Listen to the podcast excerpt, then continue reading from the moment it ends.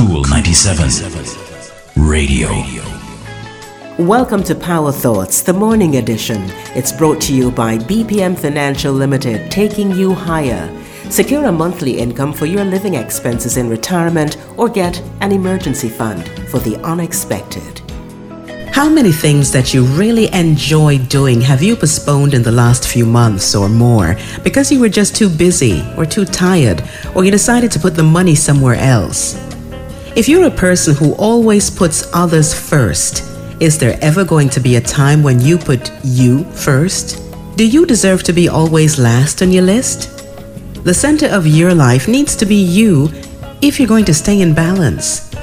It's like the oxygen mask. If you don't put yours on first, you may not be in a fit state to help somebody else with theirs. Before you can give to others, you need to be healthy, happy, and to have your own needs met. You are worth an appointment on your own calendar, not just to do routine maintenance like getting your hair cut, but for whatever lifts your spirits and brings a smile to your face. Maybe a play, a concert, a massage, going to the river, whatever it is that you think of with a smile or that you've yearned to do, just do it. Do it for you. You are worth it. So here's your challenge Select at least two things every month that you want to do that will help you to feel nurtured or joyous, and just do them. Try it.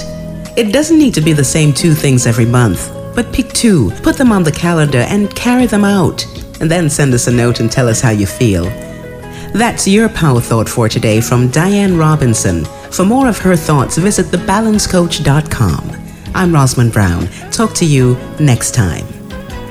That's our Power Thought for today. It's brought to you by BPM Financial Limited, taking you higher. If you missed this program or you just want to hear it again, go to cool97fm.com and click on podcasts. And don't forget to like, share, and subscribe to Cool 97 TV on YouTube for more cool content.